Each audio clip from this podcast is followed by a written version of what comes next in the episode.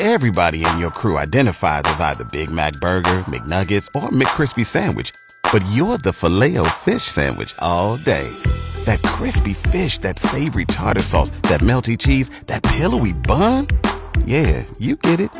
Every time. And if you love the Filet-O-Fish, right now you can catch two of the classics you love for just $6. Limited time only. Price and participation may vary. Cannot be combined with any other offer. Single item at regular price. Ba da ba ba ba. The GX on Agriculture podcast is brought to you by Future Ford in Melville. When you're in the market for a new Ford, stop by Future Ford for a great selection of new and used vehicles. Future Ford has been serving the Melville area for over 30 years. They focus on the future. Their staff are ready for what's to come. Ford Tech is changing all the time with new vehicle technology like EV, self driving, and more. Get ready to drive into the future. Why? Because the future is Future Ford. GX on Agriculture with Doug Falconer. Good afternoon and welcome to GX on Agriculture. Coming up on today's program, we will have plenty of stories. First of all, we'll hear some marketing regarding canola and where things are standing right now when it comes to canola. And uh, we'll hear from uh, that is uh, Mike Jubenville on that. As well, Bruce Burnett will join us and he'll talk about where the worst drought conditions are in the world right now, and it's not actually too far from Saskatchewan and Manitoba. Some other stories as well. We will be hearing from Kevin Gilbert, who was a livestock producer that had attended the APAS Livestock Summit in Saskatoon last week. And we should also have time to talk to Philip Harder, the research associate with the Center for Hydrology at the University of Saskatchewan and he'll be talking about how many Saskatchewan farmers are in desperate need of moisture this spring and summer to improve their crop yield prospects. All of those stories and much more coming up on today's edition of GX on Agriculture. But first, it's time for the Agriculture Outlook with Precision Weather, and that's a presentation of Milligan Bio. Milligan Bio now offers biomeal for your livestock, giving your animals more protein, more energy, and more of what they need. It's also brought to you by Sean Prahitka, your REMAX Blue Chip Ag Division Specialist. Agriculture Outlook with Precision Weather. With Phil Spivak from Precision Weather. And Phil, it's mainly sunny here in the Yorkton area, and we're finally getting close to our normal high for this time of year. Yeah, we're almost there coming in through the afternoon. We should get there. In fact, uh, some of us will see double digits before the day is out. So definitely uh, not bad. Definitely feeling more like spring. You know, we've had uh, calendar spring for uh, the better part of uh, a couple of weeks, and now actually getting into feeling like spring. Two totally different things, of course, but uh, the, the latter being, I think, the more important. We're uh, close to 10 this afternoon. Normal high this time of year, 8, so we'll uh, crack it for most areas. The wind is up, though. It's averaging around 30 kilometers per hour. Wind chill at these temperatures not a factor, but just makes it let's almost perfect, not quite perfect. Still a nice day. Uh, some cloud cover rolls in for tonight. Some signs that uh, some of the cloud cover thick, uh, thickens up to produce a sprinkle toward morning. Um, not overly concerned for that 20% chance, but uh, the possibility is there some sprinkles or some drizzle uh, for those very early morning hours, right around sunrise in particular. Uh, once we get into the mid morning, that threat is gone. Through the day tomorrow, cloud cover, whatever cloud cover does roll in, departs. We get back into the sunshine through the day. The wind briefly picks back up around noontime will be averaging around 20 kilometers per hour, but the temperature coming up pretty close to today's levels, right around 9 for the high. And we'll get another chance for some sprinkles or showers Tuesday night. There's a little better chance. We're still talking very light, using that keyword sprinkles, because that's what most of us that see anything will see is the sprinkles. Uh, throwing in the mention of a shower because some of the sprinkles could be measurable uh, a, millimeter or two for the most uh, extreme showers.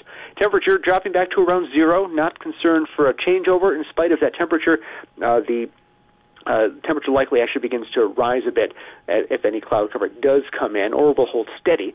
We'll get back to 6 degrees during the day on Wednesday. Any shower threat gone by morning.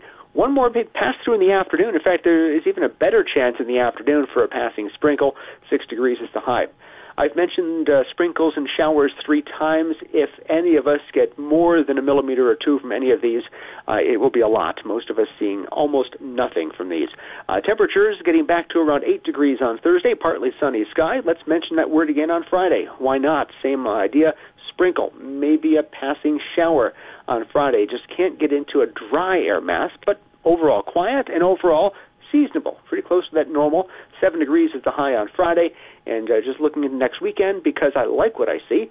It's a lot of uh, temperatures in double digits through next week. That's Phil Spivak from Precision Weather. Temperatures around the region this hour. The Pas is at 9 degrees, Swan River 7, Dauphin 13, Brandon and Roblin 5, Shoal Lake Russell 8. Regina reporting in at 4 degrees, Saskatoon, Wynyard, Wadena, Kelvington 7, Hudson Bay 11, Broadview, Moosomin 9, Indian Head 5. The Yorkton Melville region has a sunny sky, a west southwest wind at 22 kilometers an hour. 68% is the relative humidity. The temperature is 6 degrees.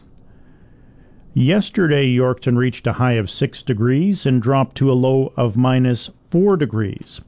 There was no precipitation recorded in the 24 hour period ending at midnight last night. The normal high for this date was plus 8 degrees. The normal low is minus 4 degrees. The sun rose in Yorkton at 6:06 this morning and it will set at 7:38 tonight. Extreme temperatures for Manitoba and Saskatchewan yesterday. The Manitoba hotspot was McCreary at 15 degrees. The cold spot was Carman at minus 10 degrees. The Saskatchewan hotspot yesterday was Maple Creek at 17 degrees. The cold spot was Prince Albert at minus 8 degrees. Welcome back to GX and Agriculture.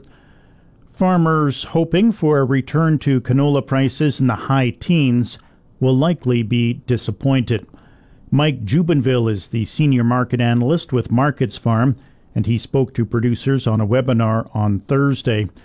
The sharp drop in canola prices caught more than a few people off guard last month. Just in March, we saw, you know, what I termed the March massacre, where we dropped about $100 a ton in a very short period of time on those futures. Uh, to us, those losses at the time that they were occurring seemed well overdone, and we are seeing uh, elements of a corrective rebound in the process. You know, backed off here in the last two days, but uh, still these macroeconomic worries that linger out there and create a bit of a, a wet blanket on rally potential, not just on canola, but I think for all commodities.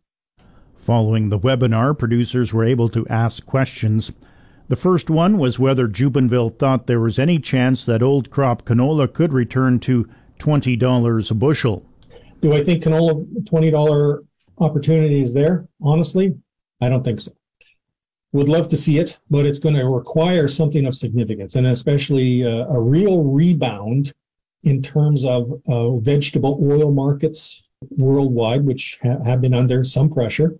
So we're going to need some threat on the vegetable oil side to really re-energize, I think, our canola market and re-energize what has been, you know, a lackluster and trending down European rapeseed market, again compounded by the excess supplies of Australian product which is coming in there. So uh, there is that dampening effect that is at play. Uh, again, the domestic crush side of thing is going to be going gangbusters throughout the rest of the market year. It's that export side that I, I wonder sometimes how much you know we're going to be able to compete aggressively into the Chinese market, and they are significant buyers, but we're losing ground, it seems, on other buyers that are seeing cheaper product elsewhere, whether it's from Australia or elsewhere. Uh, so that is going to be the, the that limiting influence.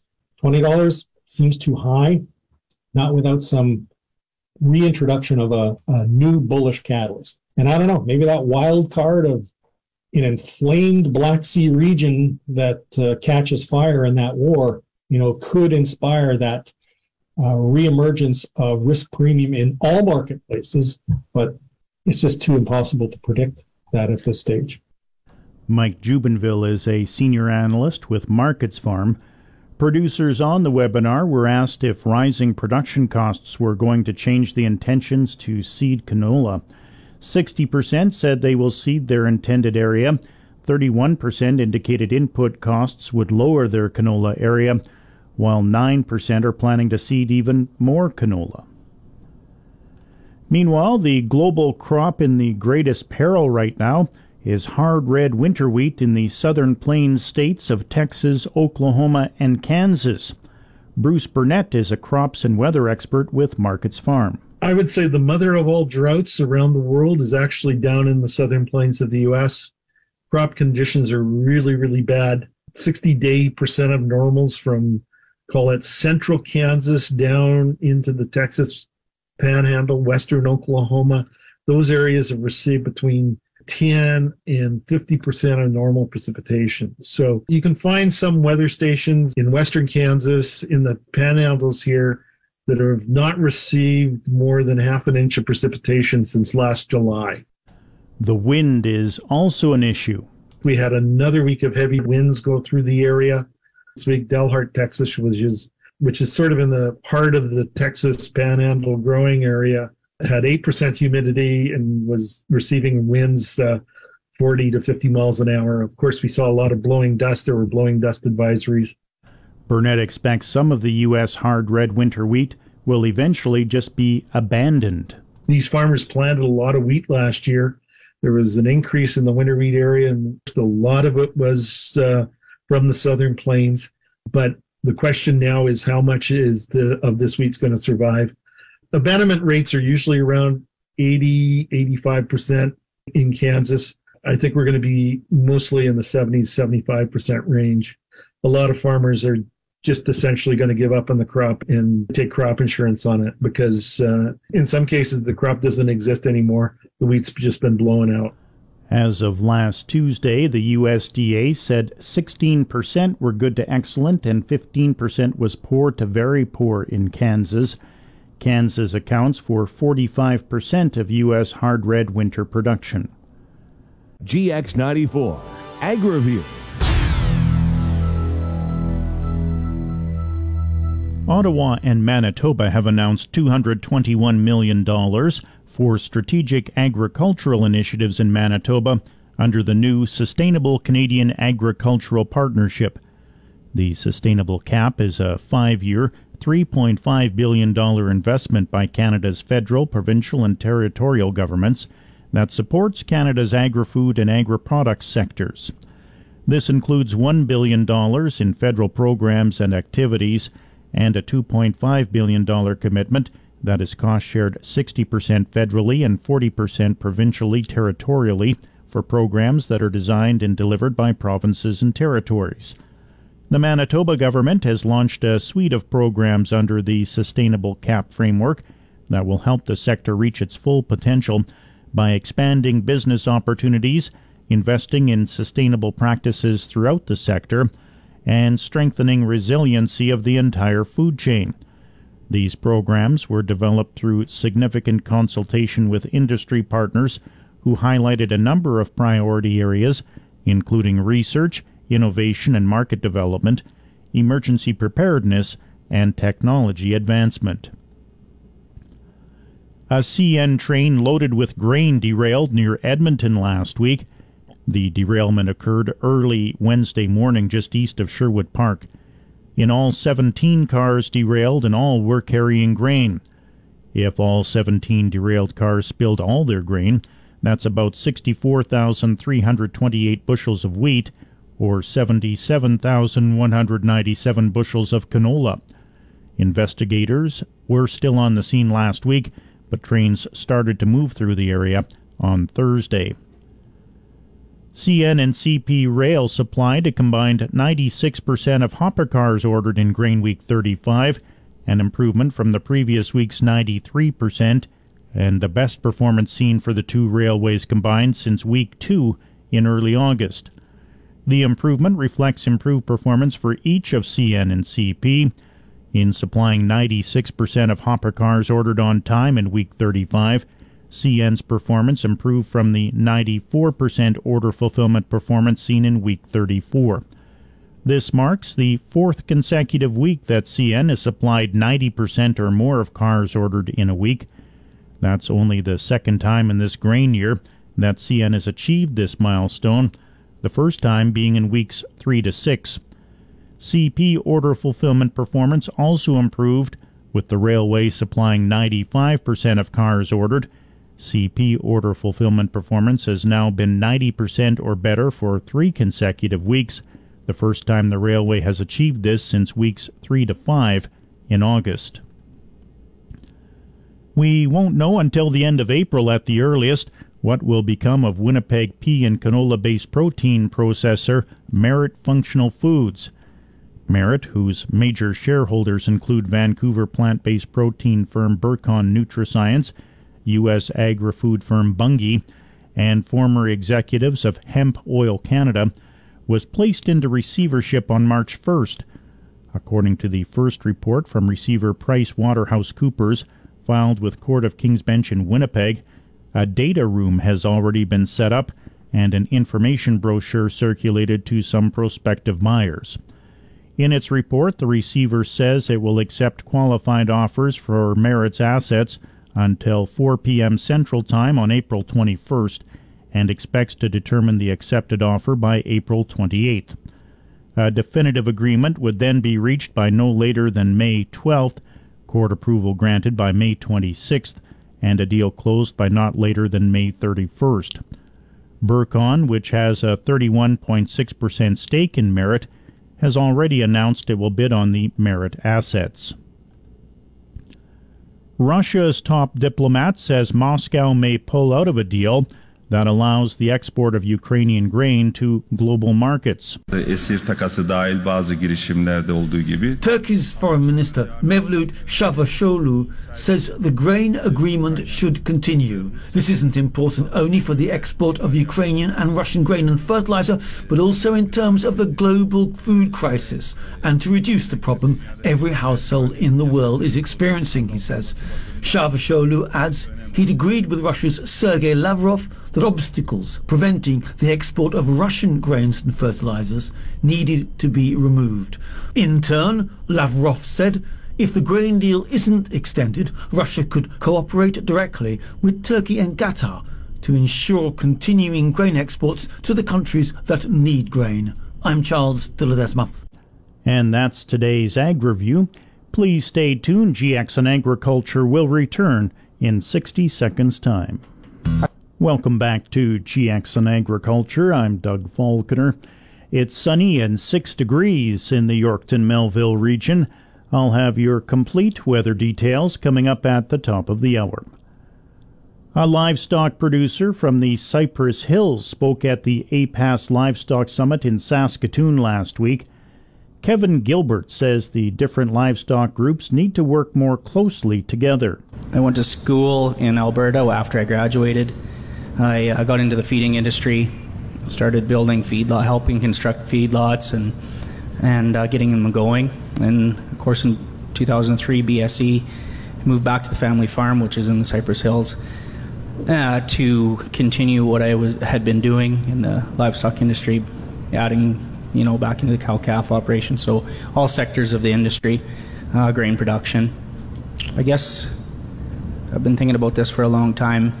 I've been involved with with APAS years ago and different organizations like uh, Saskatchewan Cattle Feeders. I think what I'm very impressed with with what's going on the last couple days. There's a, a, huge amount of good information. I, I think what I want to come out of this meeting is that everybody sitting here wants to go forward and do better. Um, it doesn't matter if you're a grain producer or a livestock producer or your cow calf producer or your feedlot operator or you're in food production. Like I was really glad to see a representative from A&W here. Two messages I think need to come out of this. One is communication. There's not enough communication between all our groups or the government and part of that maybe is we're not we're, we need to bring more young people in, uh, just more participation in in groups like this, and just more communication. Talk to everybody. And the the other the other thing that I think is partnership. We're all trying to do the same thing. We're trying to, you know, increase environmental awareness. We're trying to increase our soil. We're we're trying to, you know, produce the healthiest, um, tastiest animals that there is out there. I think we've got to do a better job of building up each other's sectors. We're as a cow calf producer and a feedlot. I'm, and, and there's people out here that maybe are not both. We're not competing against each other. We're we're competing for each other. The the more beef that's consumed, the more calves that are grown, it, it helps everyone. So uh, I guess that's a, a very important message I think we should have going forward, and even in the grain sector also. I mean, we're helping the grain sector as a livestock industry, you know, getting rid of grains that are not suitable for human consumption. But but I think we have to be cognizant of the the fact that we should be building each sector up, not not being a, having a negative comment about like a feedlot, you know, negative comment to packing plants or or cow calf guys negative comments about or, or a big one grass fed against grain fed. Both are nutritional. Let, like let's as you know, I, I feed grain. Gra- grass fed beef is excellent. It's it's you know there's there's place for everything, um, and this this carries on to and, and I'm not sure if she's still here yet, but even in our even in our food sales or production, the message should be positive, not negative. Like it's not a competition that, oh, we're producing grass-fed beef. That's way better than the grain-fed beef. That that actually hurts the whole industry. We want to be positive and and build the all the industries together and and you know coming together and having SCA here and, and as many organizations that are that showed up. I think we can build off that and, and go forward and, and just keep the conversation going. Kevin Gilbert is a livestock producer from the Cypress Hills area. He was speaking last week at the APAS Livestock Summit in Saskatoon. Livestock market conditions. U.S. live cattle futures for June closed at 163.70 today. That's up 60. August live cattle closed at 162.90, also up 60. May feeder cattle closed at 205.62, up 22.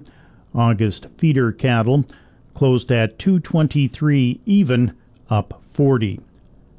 May lean hogs closed at 82.85, up 65. June lean hogs closed at 89.15, up 97. And that's the livestock market conditions. Many Saskatchewan farmers are in desperate need of moisture this spring and summer to improve their crop yield prospects. Philip Harder is a research associate with the Center for Hydrology at the University of Saskatchewan. He explains how a farmer can do their own snow survey. If you want to know how much snow is on your landscape, there's not a lot of models or remote sensing that can give a really good answer that actually reflects what's happening in your local situation, unfortunately. As I've said, snow, blowing snow is very sensitive to your particular crop stubble and your particular weather patterns that you've experienced that year. So to do the best job of capturing what's going on, you need to do a snow survey. And so this is basically com- doing sort of coincident measurements of snow depth and density. There's a couple principles that you want to kind of apply. You have to find a part of your field or your area that you think is representative for what you want to understand. And you need to go for a walk. Get your rulers, pick a transect. If you want to track it over time, you know, identify it with some stakes. Every three paces, take a measurement and do that for at least 100 meters. Every five to 10 of your depths, you want to take a density measurement. And so density is basically we want to take a known volume of snow. So I have a snow tube. I bore it through the snowpack. I get the cylinder. I measure the length of that cylinder. So I get a known volume. And then I weigh that bit of snow. And then water has a wonderful constant density. So divide by that, and we get sort of the percent water content of our snow. Fresh snow, it starts off at around approximately 10% water. Um, by the time we hit snow melt, we generally expect to see on the order of 30 to 35% water in our snowpack. density is, is can be fairly uniform, but it's not constant. So it it can vary with depth, and so we need to take a bunch of densities at different depths, kind of get that relationship sorted out, and then we sort of pull that together uh, with our depths, and then we can get kind of a, a, sense of the, the average snow water equivalent on our landscape. Um, it's a lot of unit conversion at the end of the day. I've got a spreadsheet that I often share with people who are interested. That's I think on my website or you can I can send it to you. It's basically go out, get some exercise, measure the snow depth, get some snow densities. That is the way that you can get a good sense of water on your landscape. Harder then looks ahead to the 2023 growing season. It's been a tough couple of years, especially on the more western side of the province in Saskatchewan here. What I'm seeing out my window is kind of a repeat of the last two years. We went into winter dry. If anything, we went into dry, winter drier this last year than the year before. Um, that heat dome killed off the crops early on, and actually didn't use us up as much of that soil moisture that was there. It's kind of a bit of a groundhog day situation. We went from dry, unfrozen soils to basically instant winter for most of the region. We've got a decent snowpack and it's dry beneath. So I expect that we're going to have very good soil infiltration for the most part. There will be variations in that, obviously. And so, yeah, I see that we will have a base of moisture that will sustain a good portion of crop growth. It's still going to depend a lot upon getting that rainfall to keep things going. Things change quickly. Like look at Manitoba last year you know, they went from a record drought for themselves to flooding. No one can predict that with accuracy here. I think we're set up well for the prairies. Water deficit is a consistent thing. This isn't new to anyone and it's not going to change. you know, water will be a limiter, but I think we're not completely hooped because we've got such high infiltration potential at the moment. He outlines the ideal situation for the snow moisture to infiltrate into the ground. Sure, we've got snow on the ground, but snow on the ground is not equal water in the ground, um, and so that transition is quite critical to you know a significant portion of our, our soil moisture recharge. You have to kind of think about it in terms of frozen soil infiltration processes. So the ideal situation is we had a dry, empty soil column in fall. The transition from fall to winter didn't leave any sort of soil saturation at the surface. We don't have any saturated layer there's gonna be portions of down towards Moose Jaw where they had a big dump and melt right at the beginning that this could be a common complicating factor. But no matter how dry it is beneath, if you have a saturated layer at the surface, not really much is going to be getting through. Yeah, the ideal situation is number one, things are dry. Uh, number two, we have snow, which for the most part we do. And number three, the melt needs to be slow. The longer the melt, the more opportunity it is for snow to get into the soil that's a bit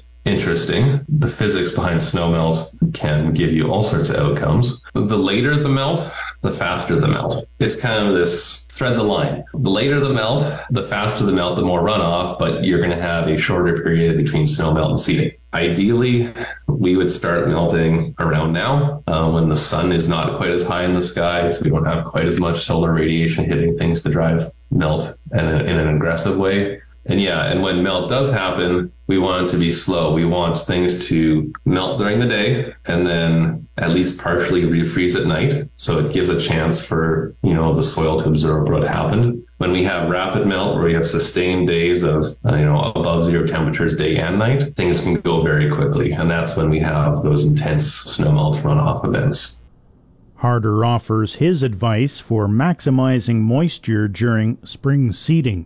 Well, it's hard as a hydrologist. I, I tend to think about this sort of long term thing. And so, one piece, any advice I give probably is not going to make any difference to the upcoming season. I guess the advice I have is there's a lot of pressures in your decision making in terms of logistics, in terms of the economics and agronomy and nutrient management. There's all these big factors and there's a lot of financial consequences to those ones. I guess my advice, and, and you know, I'm not saying that this is going to be anything groundbreaking, but as you are managing your surface, you're also managing the hydrology. That is going to be a really big factor in your outcomes. And so a lot of agronomy, you know, a lot of crop science and stuff, it's all about trying to like tweak those little bits over the long term. At the end of the day, for most of the prairies, we're water limited. What you do in terms of your water management, which is basically what this is, can have large implications on an interannual basis. There's some work from back in the day down towards Swift Current uh, from the Ag Canada group there. At one point, they, they were showing 50 to 75% of the variability in your crop production was a function of the water. It wasn't the nutrient management. It wasn't the um, agronomy, that kind of stuff. That was, that was important for that 25 to occasionally 50%. But water is going to be this thing that chronically will be there. So you can't lose sight of that.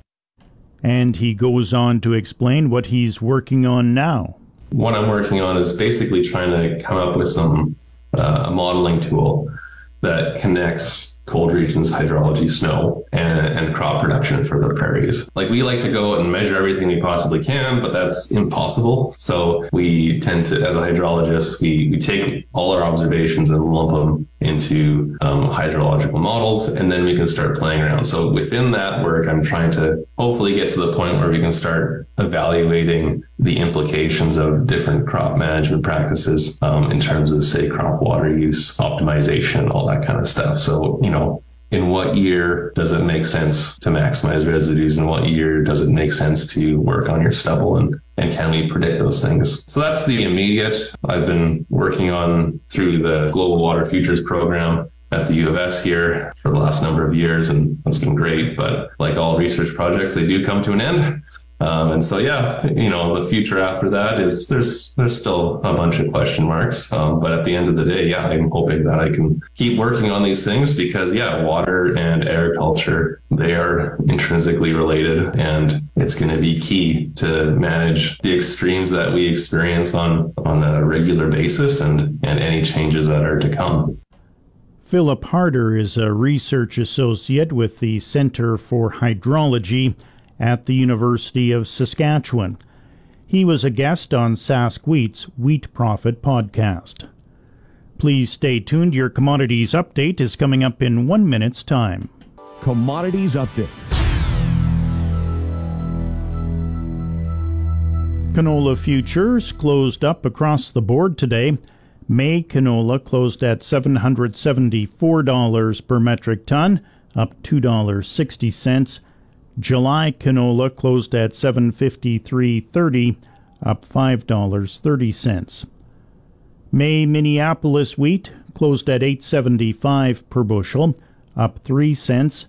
May Kansas City wheat closed at 876 per bushel, up 11 and a half cents. May Chicago wheat closed at 678 and a half, up 3 cents. May corn closed at 654 per bushel, up 10 and a half cents. May soybeans closed at 1487 and a quarter, down 5 and a quarter cents. May oats closed at 340 and a half, up a quarter of a cent. And that's the commodities update. Attendees at the APAS Livestock Summit in Saskatoon last week heard from a man heavily involved in the Saskatchewan Bison Association. Merrick Wigness has a bison ranch in the Cadillac area south of Swift Current. We run about 3,000 acres. It's about half native grass. Um, we, we try to use the strengths of the bison, which, you know, they're a very tough animal. So we, we extend our uh, grazing season pretty far. So uh, some of our herds are grazing over 11 months of the year, which uh, is pretty cool, I think. As far as uh, this event uh, today, I, would say like it, it's a really uh, perfect venue and an opportunity to talk about, you know, all the, the shared ground that all the different grazing animals have, like cattle, of course, being the dominant one. But, you know, bison, sheep, uh, you know, there's some important topics that I think we, we definitely all agree on. And Dr. Bork here was bringing up some really good topics. And so the thing that really concerns me is like the vilification of cattle, especially in like urban areas and younger generations and how they they're basically told in school, well, if you want to do the right thing for the environment, you stop eating beef, which is, uh, you know, where's that message coming from? Like it's sophisticated uh, public relations work done by Bill Gates or whoever it is, like pushing these messages, right? But uh, I, and I know there's been some effort, like there's a whole advocacy uh, movement where farmers should talk about like their operations to consumers and try and get the message out that way. But I kind of wonder if there isn't an opportunity for some of the grazing animal associations to get together and create some sort of a pooled fund and and put that money towards like a sophisticated PR effort to try and like fight back against the the message that cattle are evil or bison are you know their burps are to destroy the world or whatever. So um, you know we have some good messages that we can push out about biodiversity is a big one. Um, there's a well-known bison rancher in the states who says that biodiversity is his main product. It's not animal meat. It's like he says it's biodiversity, which is maybe a bit out there, but but still uh, pushing that message of the importance of grazing animals to the health of grasslands and how uh, you know it, it's absolutely necessary for a healthy environment. And you know, it, it seems like that message is is not getting out, and I kind of wonder if the animal associations could do a better job of, of maybe like a professional PR approach to try and enter the Twitter battles over, you know, some of these policy debates. Merrick Wigness is a bison rancher in southwestern Saskatchewan. He spoke at the APAS Livestock Summit in Saskatoon last week. Please stay tuned. Your Farm Bulletin Board is coming up next. Farm Bulletin Board. The Yorkton 4 H Spring Steer and Heifer Show will be held this weekend on the Yorkton Exhibition Grounds. Kiera Harlock is on the 4 H Advisory Council. Well, we're going to move in on Wednesday, getting all of our animals there, getting them all settled in. Then on Thursday, we're going to have a judging demo and a judging day with some grooming, which will be good for some of the younger members also to learn the new or learn about grooming if they haven't before. There'll be some team grooming, which they can work with other members like seniors, intermediates, juniors, and clover buds.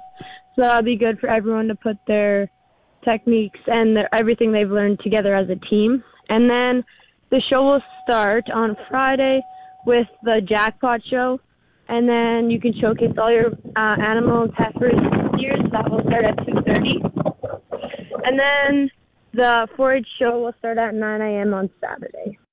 She's expecting 4 H members from Saskatchewan and Manitoba to attend. Yeah, it should be a good turnout. We had about a 100 animals there last year, and I think we're ex- expecting the same this year, which is a really great turnout for a spring show. Harlock says the judges will have a tough job to do. Well, we have the Yorkton exhibition. Of course, Barb will get all of her members from the Yorkton X to see who they would like to judge our shows, and she always does a great job finding great people to judge our shows. They could be local, they could be far away. It's really all up to them to decide who they would like, but they're always great every year. She says the public is welcome to attend any portion of the show. Well, there's a spring expo that they can also check out, but they can also just come out and check out the show. There shouldn't be any cost. You can just come on and check it out. There should be a lot of 4-H members from all over Saskatchewan, and like you said, Manitoba, and it should be a really great spring show to showcase their animals for upcoming uh, for their uh, shows in July, and that should be a really good thing to showcase.